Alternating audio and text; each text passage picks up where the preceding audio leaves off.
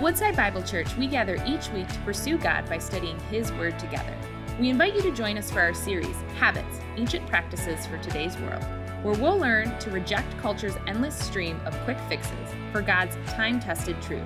Together, we'll rediscover age old practices that draw us to Him, where true satisfaction awaits.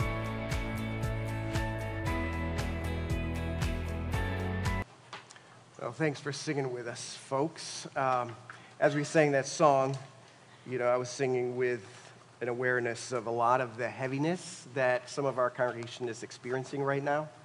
Um, and we've talked a lot about that. It seems that our series on Lamentations over the last few weeks has kind of given us permission to let people know that life is hard, that it's that we're hurting, and, and several of you um, have expressed that to me. We've been praying for you. We have a list of all those prayer needs on our, on our wall in our offices. Our elders faithfully pray over them. And that song's just a great reminder that it's through it that our eyes are on Him. It's not a promise that says, if my eyes are on Him, I won't have to go through it. It's, it's that I have a place to look when we go through it because life is hard. Uh, so be praying for each other. You know, maybe you're in the season that, you know, hey, these picnics and fireworks, yeah, that's my soul right now. I'm feeling the fireworks of life. It's good, it's explosive, and it's awesome, and it's wow. You know, that's your life. Well, celebrate that. Thank God for it. But remember, there's people in our church family that aren't there. Oh, the boom is there, and the explosions are there, but they feel more destructive than celebratory, if you know what I mean. Uh, so be praying. Pray especially for Julie and Paul today. Uh, they got some really tough news uh, this morning, so their hearts are really hurting. So just, just take those names to the Lord, Julie and Paul. But let's turn in our scriptures to John chapter 13. I'm really excited about starting a, it's a short series that kicks off our summer. Uh, it's a series called Habits. It's a look at what it is in the Christian life that gives life. What, how, be, because we're looking for life. In fact, as we said, it's summer, and it's officially summer, right? Fourth of July is kind of when, you, okay, now you know it's summer, right? With the festivities. And so the barbecues are in full swing, and the parades are going, and the fireworks, and people are camping. Some of you are here today. Raise your hand if you're here because you're camping. Uh huh. There's some of you. Uh, raise your hand if you're not here because you're camping. Yeah, thanks. Yeah, aren't you funny? So that's going on, and you know, the life on the boat is good. Summer's that time where we think, oh, it's time to chill and relax, and the pace slows down, and my vacation time can be used, right? Because we long for that. We long for rest. We long for those experiences where we can finally breathe. But have you noticed that everything we try, as soon as it's done, it's like a blur. And did it really happen? Right? You ever been away on a vacation and man, it was great, and you link back and say, man, I could live like this. If, if this is retirement, sign me up. Right? And you start getting the calendar out and see when your quarters are maxed, whatever. Um, but then once, once you're home, or maybe it's on the drive home, your mind starts kicking in. Okay, these are the things I got to do. This is what's happening because I just took seven days off. I got to make up for seven days of all the stuff, whether it's at home or at work or whatever. And, and it's not just a few days, and suddenly you're at that hectic pace again. I mean, I, I celebrate the times of refreshments. I mean, I, I had already this summer that experience of sailing across Lake St. Clair, a large sailboat with just the wind pushing our boat, not our boat. When your friend has a boat, it's our boat, right? Pushing that sailboat across Lake St. Clair. You couldn't hear a thing except the conversation we were having. It was, oh, it's so relaxing. You lean back and think, wow, this is so peaceful. Then we turned around, we came back, got on shore. You start driving Jefferson back home, and you think, oh, okay, peace is gone. right? I had time here a week ago, and Nancy and I uh, celebrated our anniversary together camping up in Traverse City. And so I had my anti gravity chair, leaned back with my coffee and the crackling fire. There's no kids. It's like peace. It's so good. Then came Friday. Got to pack up the camper and put everything away, get home, clean up. The pace goes right back. Wouldn't it be great if there was a way that we could live restful? Wouldn't that be incredible? Well, here's the thing Jesus said to his disciples that had just heard the arguments from the Pharisees criticizing them, why aren't they doing all the things they're supposed to do according to our law? And Jesus says to them, You know, guys, if you come to me, I'll give you rest. And go tell people that everybody that's weary and heavy laden, tell them to come to me because my yoke is easy and my burden is light. Jesus seemed to have a key understanding of life in the kingdom that it is a life of peace and rest. It doesn't mean that there's not pressure and stress, but in the midst of it, it's kind of like the song we sang As I go through the storm, my eyes are on Him, and I know that He's got this. So that's what Jesus said. And then in John chapter 13, the passage we're going to look at today, Jesus models for us a part of that kingdom living and then challenges us to live that way so we can experience the rest that he provides. So, John chapter 13, this account is the, the last meal that Jesus would have with his disciples just before his crucifixion. And he reveals in his, at the at close of that meal that serving others is the way of restful life. Serving others is the way of abundant life.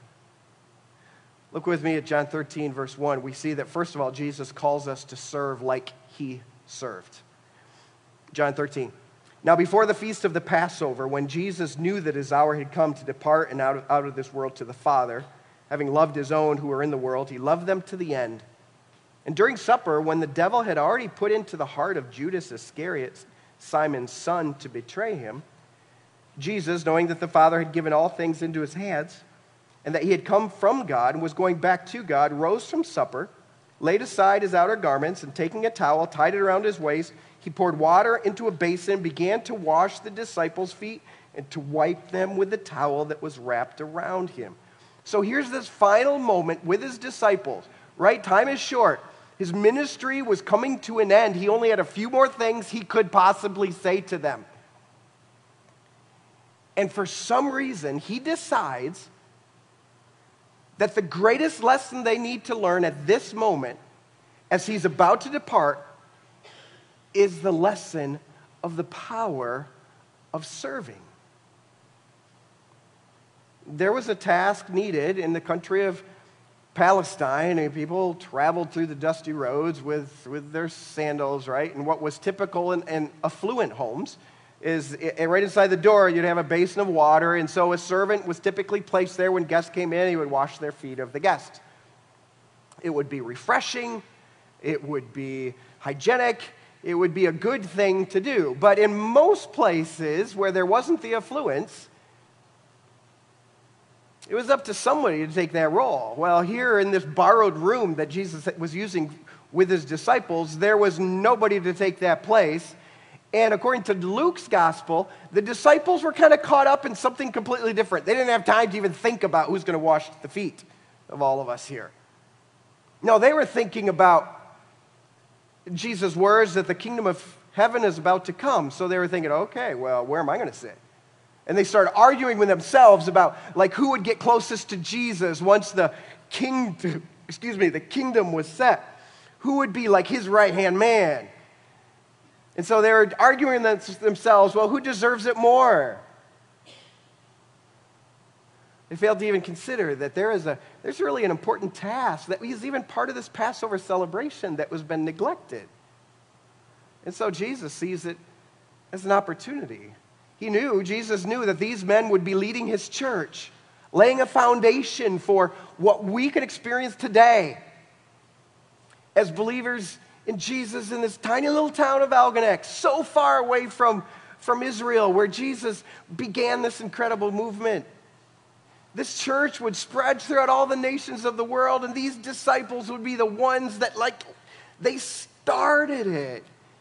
And Jesus said, they need to know something. They're not picking up yet.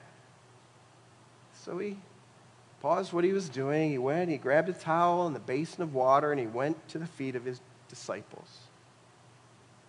And he washed their feet. This was the greatest teacher the world had ever known. And he takes this posture.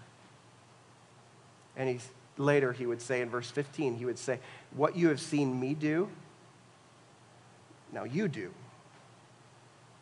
In fact, churches, uh, uh, many of them have taken that phrase of Jesus, what you have seen. I've given you an example that you should do as I have done to you. They've taken that literally, and it's part of many churches' liturgy as they worship they have a time in their worship services where there is a foot washing to remember this very important concept that Jesus had left for the church. I don't know that it needs to be part of liturgy. In fact, I find that when you make something a part of liturgy, sometimes that becomes where it resides instead of how we live. Instead, I believe Jesus is calling his disciples to live this way as the greatest example, he's saying, Follow what I've done for you. You know, I don't know what you do well in life, but I'll bet if you do it well, you had an experience where you watched someone else do that well. When I was 13 years old, we moved down to Terre Haute, Indiana. And it was shortly after, I'm dating myself, it was shortly after Magic Johnson Michigan State went up against Larry Bird from Indiana State University, which was located in Terre Haute, Indiana. They had their NCAA championship. Michigan State ruled. So we moved down to Terre Haute with our heads held high. And yet we had high regard for this Larry Bird that was arguably one of the greatest basketball players to ever live. Well, as a 13 year old, I heard through my school that the Indiana State University coach and players were going to provide a basketball clinic for whoever wanted to sign up. Well, in our minds, these are some of the greatest players that have ever played the game, right? And we knew if we want to learn something, this is a chance. We can come and learn from this coach who was with Larry Bird as they went to this championship, this team that had become nationally known, we had a chance to learn from them. And so I sat there with my buddies, hoping that some of that greatness would just drip, right? You just think, what, what drill is it that would cause me to shoot free throws like Larry Bird? Right? What do I need to do to make those no look passes like he does? Surely something is there we, we knew that there was greatness, and so we learned from them. If you want to learn what greatness is, look to Jesus and see his priority. His final words to his disciples before his crucifixion, he said, What you've seen me do, that's how you're to live. Live to serve. Not to be served. That's what the ungodly seek to do, but if you want to experience abundant life, I'm calling you to serve. Well, the story continues. It kind of takes an interesting twist. In verse 6, Jesus was washing the feet. He comes to Simon Peter, who said to him, Lord, are you going to wash my feet? And Jesus answered him, What I'm doing, you do not understand now, but afterwards you will understand. Peter said to him, You shall never wash my feet. And Jesus, and don't you love that? I mean, he gets it. He knows that Jesus isn't the one that should be washed in their feet. This is his role. He should be doing this to Jesus. Jesus, you can't do no way. I'm not going to let that happen. And Jesus says, Well, if I do not wash you, you have no share with me. And then Simon Peter said to him, uh, Well, Lord, not my feet only, but also my hands and my head. If I can't be a part of you unless you wash me, then wash everything. And then Jesus makes this cool statement. He said, The one who has bathed does not need to wash except for his feet, but is completely clean. Now you are clean. Not every one of you, for Jesus knew who was to betray him. That was why he said, Not all of you are clean. But Jesus looked to Peter and said, Peter, you are clean. I don't need to wash all of you. Peter knew the importance of being washed completely. He knew it would be ridiculous to say, Lord Jesus, please take away my potty mouth, but make, let me live selfishly. That'd be okay. That's ridiculous. Peter knew, okay, if I'm God's, everything needs to be God's, so I'm going to give everything to you. But Jesus says, actually, I've taken everything. I've washed you completely. When I, when I read that this week, I thought of Peter's confession to Jesus when Jesus asked him that question Peter, who do you think I am? And Peter, the disciples had made many comments about who people are saying. And then Jesus honed it in on Peter, said, Peter, who do you say that I am? And, and Peter said, You're the Christ, the Son of the living God. Confesses his belief in Jesus as Lord, as the Son of God. So maybe that's what Jesus was thinking of when he responds to Peter in that way, saying, Peter, you are clean. You're completely clean. I've taken care of it all. I've washed you completely of sin. I'm just washing your feet now, Peter. I don't need to wash all of you. That's already took place. And aren't you thankful for that?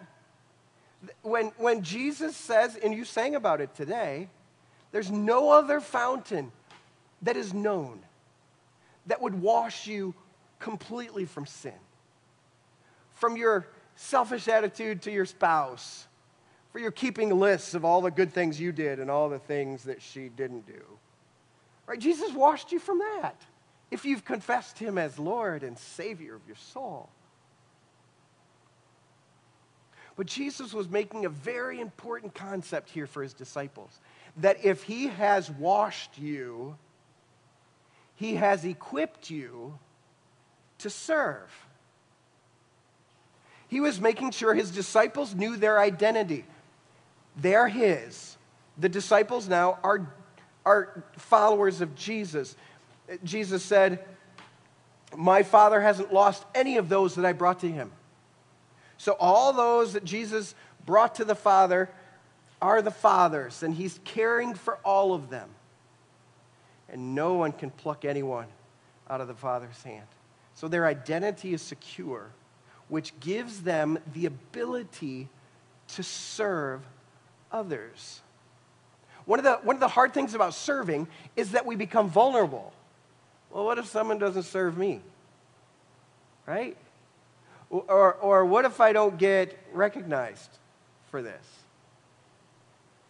What if somebody criticizes me here I am taking my own free time and I'm committing to this. And what if someone has the audacity to complain about what I've just done? Well, the reality is, we're, we're, we're not doing it for anybody's opinion except the king. And the king has already said, You're mine. So Jesus was helping us understand that if we have been cleaned, we have been equipped to serve others. And then the remarkable result of this in verse 12 he says, We serve others and we experience blessing. It's kind of counterintuitive. Uh, listen to what he says. Verse 12 When he washed their feet and put on his outer garments and resumed to his place, he said to them, Do you understand what I've done to you? You call me teacher and Lord, and you're right, for so I am. If I then, your Lord and teacher, have washed your feet, you ought also to wash one another's feet. I've given you an example that you should do just as I have done to you. Truly, truly, said, make sure you get this. It's almost as if he says, I'm about to go. Don't miss this. if you're going to live for me, if you're going to be my follower, this is foundational. Don't miss this. All right, let's pretend that everybody in here is here because you want to follow Jesus. All right? If you want to follow Jesus, don't miss this. A servant is not greater than his master, nor is a messenger greater than the one who sent him. If Jesus served, we're not greater than Jesus, so we better take that role of a servant if we have any hope of learning from him. And then he says, If you know these things, blessed are you if you do them. Blessed are you if you do them. Jesus promised that this type of living would be abundant, would be blessed. Which he asks, well, how can a life spent on others result in the blessing? Earlier, Jesus had made a similar statement, but he puts it this way Matthew 16, he says, whoever, whoever would save his life will lose it, but whoever loses his life for my sake will find it. Now, Jesus puts it into practice. Some of you are arguing about who's going to have the best chair. And I'm telling you, if you would concern yourself with serving people instead of honoring yourself, you'll find that your chair you end up with is the best chair for you.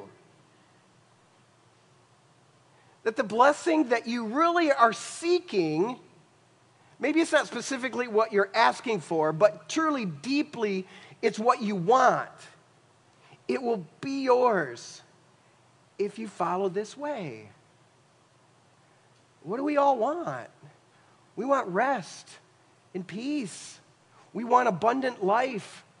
That's why Jesus is so compelling to us, where he said, I, the thief came to seek and destroy and kill, but I've come that you might have life and have it abundantly. And we say, Whoa, that, that's what I need. And he says, Well, here's part of it. You follow my example of serving others, and you'll find that your life becomes abundant. I mean, psychologists tell us that all the time. That those that that are struggling with dark thoughts, depression, if they would put their attention on serving the needs of other people, you'll find those thoughts aren't so burdensome because now you're realizing that there's other people that can be blessed. And I, so, so there's the joy of using your gifts. There's the, the joy of partnering with others in ministry. There's the, there's the delight in watching other people's needs being met. There's the companionship with a community who also embraces this life of serving. But ultimately, as Colossians 3:23 says, whatever we do, we do to the Lord, knowing that it is the Lord whom we serve, and he always rewards taking the posture of a servant guarantees that you will be honored. It might not be right now, it might not be maybe even in this life, but don't think for a minute God doesn't notice when you truly serve in His name. So just imagine what your house would be like if you just decided I'm, I'm just going to I'm just going to live like Jesus did in that. And even, even if it means washing feet, that's going to be my posture. I'm not going to keep lists. I'm not going to write on the board, today I served this person. And today I served this person. And then if they don't write on the board, then you say, Today I will wait to serve them again because it's their turn, right? So you're not keeping lists. You're not measure yourself, but what you just decided that you're going to serve your spouse. Kids, just imagine what would happen if your parents began to see a servant spirit from you in your home. At the workplace, just imagine what would happen. if you postured yourself with that spirit, that attitude, and I know there's so much pushback on this is that you don't understand how vulnerable you are. In fact, you get, you get accused of, you know, trying to butter up to other people. Well, well, maybe, but what if they began to see that it was authentic? Just imagine how life would change.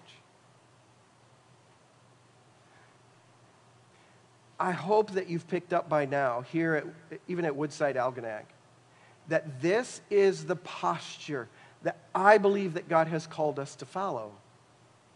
That from the very beginning, that we sought to be a congregation that didn't seek to make much about ourselves, but look for ways where, where there were needs and just go and serve. If there's a high water problem, we're going to be there. If the seniors are having a, lack of resources, we're going to come alongside. And the things that some of you have done have been, some would say, oh, why are you guys even doing that? And, and, and the response is because people had needs. So that's what we do. And here's, here's going to be the tendency. Once we settle into some stability, you know, or we build this building out, it'll be a beautiful place, and pretty soon it'll be comfortable. And technology will work, it's going to be great. Pretty, it's going to be so easy for us to sit back, pull the armchair level, and our feet go up and say, now, it's time for us just to enjoy this. But I'm telling you, that is not where abundant life is found. May we never lose our identity of being a servant of Jesus. That's what he's called us to. I thank God that there's, there's people are here this morning because they're serving in our community and in the, some of the events that are going on. You know, folks, that's okay. There's needs. Do that. There's, there's some arguing taking place from couple of people that want to help this one family. And one guy wants to do it this way, one guy wants to do this way. So we're trying to help them have peace together and how we're going to help this family. And I'm thinking, you know, if we got to struggle on that, what's the best way to serve? I think that's a pretty good posture to be in. But every day we have to make that decision. Are we going to be a church that serves? Are we going to be in a life group, a small group that comes together? And we always ask that question what can we do for Jesus this week? Or are we going to continue to be like what so many communities settle back into is how can we make this more enjoyable for ourselves? Jesus said, If you do as I've told you and serve one another like I've served you, you will be blessed. Then what did Jesus do? After this meal, after this crazy, earth shattering example of the greatest teacher in the world stooping and washing their feet, they sang a hymn and they went out into the garden. Jesus had a time of passionate prayer. He was betrayed by one of those disciples, and he served all mankind in the greatest way. I was going to say imaginable. It's unimaginable. Where the, the creator of the world took our place as sinners and was punished for us. In fact, that's what Paul says. If you want to serve, have this attitude that was in Christ, who, though he was in the position of God, did not regard it something to be clung to, but he, he emptied himself and became human, took on human flesh, and he served humanity as he was here, even to the point of death. And the Father, because he served so faithfully, honored him by exalting him and giving him a name above every name. At the name of Jesus, every tongue would confess and every knee would bow. So Jesus served, and then he said, So follow me. So it's easy to talk about. Pretty soon we're going to dismiss and we're going to go out, and then it will be hard to do. Somebody won't treat you the way that they should. They won't respond. They won't say thank you.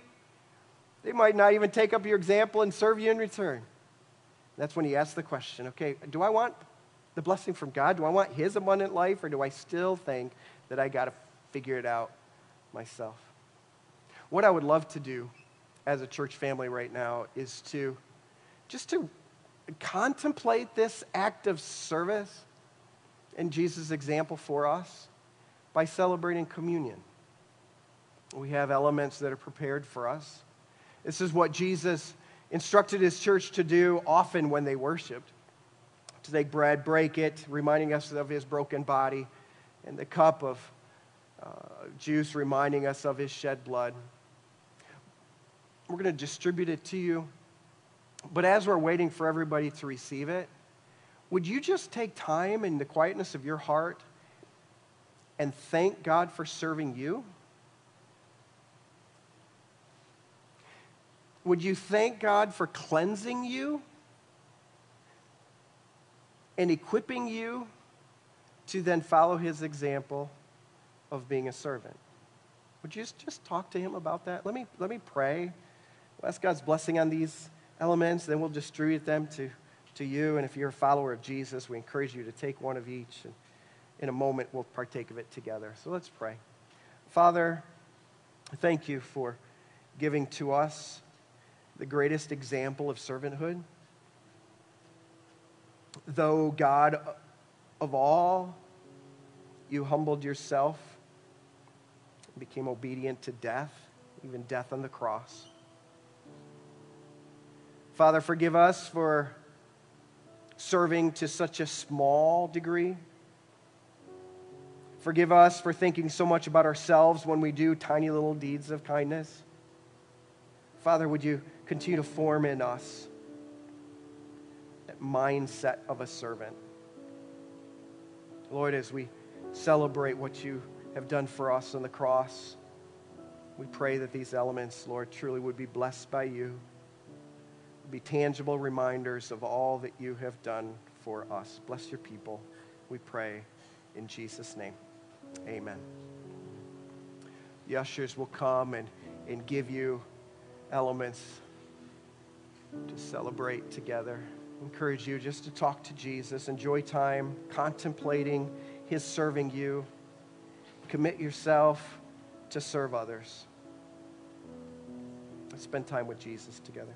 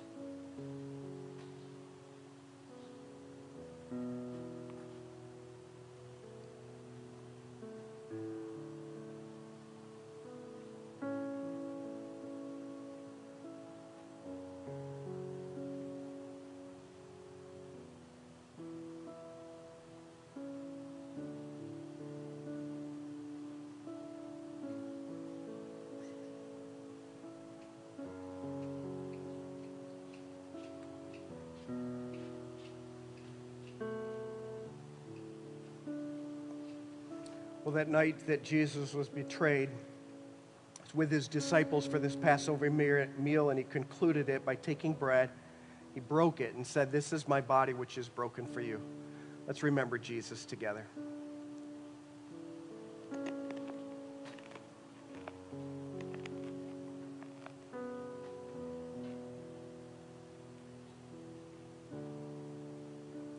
In a similar way, he took the cup and he blessed it and he said, This is the new covenant in my blood.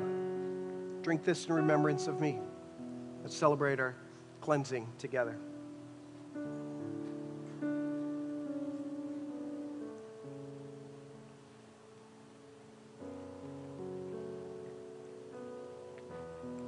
What incredible generosity.